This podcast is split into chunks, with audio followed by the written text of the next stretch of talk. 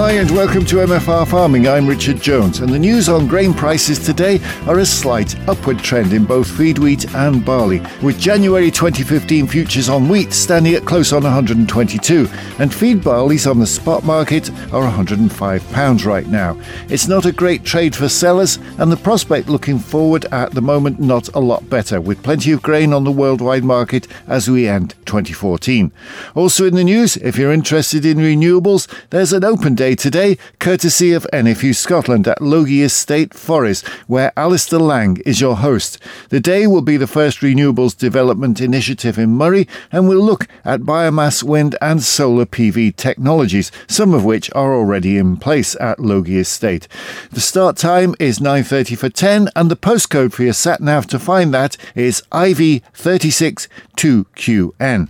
Now, today we're going back to that story from yesterday when we discovered with my guest Jimmy Doherty that huge amounts of food are being thrown away by some people while others are being forced into using food banks to feed their families.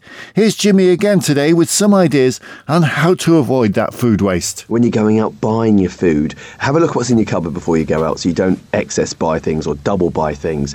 You know, um, when you're when you're cooking, measure out the ingredients if you're using rice, one cup per person or measure out your pasta. I use storage jars, so I put everything in storage jars, so I'm not left with little packets with half this and a little bit of that to tempt to throw them away. We should look at these things because at the end of the day, it's saving us money. Do you think that a lot of this food waste comes from these buy one get one free kind of jobs? It's a difficult one because you know everyone likes a bargain. The buy one get one free thing, if you can avoid them, try to.